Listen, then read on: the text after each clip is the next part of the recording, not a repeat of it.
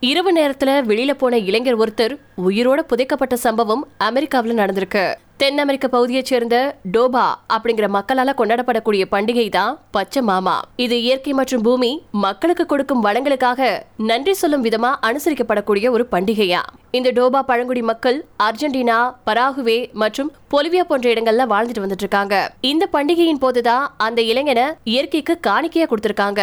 இந்த காணிக்கைய இவங்க சுல்லு அப்படின்னு குறிப்பிடுறாங்க. இந்த விழாவின் போதுதான் விக்டர் கியூஹோ அல்வரேஸ் அப்படிங்கிற இளைஞரை உயிரோட ஆறடி குடி கூட புதைச்சிருக்காங்க டோபா மக்கள்.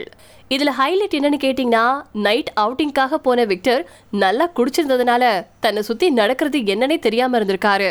இந்த விழாவில் ஆட்டம் பாட்டத்துல கலந்துக்கிட்டதுக்கு அப்புறமா தன்னுடைய வீட்டில் படுத்து கொண்டிருக்கிறதா தான் அவர் நினைச்சிருந்திருக்காரு நடுராத்திரியில இயற்கை உபாதை கழிப்பதற்காக முழிச்சிருக்காரு. அப்பதான் தன்னை மக்கள் உயிரோட சவப்பெட்டிக்குள்ள வச்சு புதைச்சிட்டாங்க அப்படிங்கறதையும் உணர்ந்திருக்காரு. அதுக்கப்புறமா சவப்பெட்டியின் கண்ணாடியை உடைச்சு வெளியேறின விக்டர் இந்த சம்பவம் குறித்து காவல்துறை கிட்ட புகார் ஒண்ணு கொடுத்திருக்காரு. ஆனா அவர் அளவுக்கு அதிகமா குடிச்சிருந்ததுனால இவர் சொல்றத போலீஸ்காரவங்க நம்ப மறுத்துட்டாங்க அப்படிங்கறதையும் விக்டர் தெரிவிச்சிருக்காரு.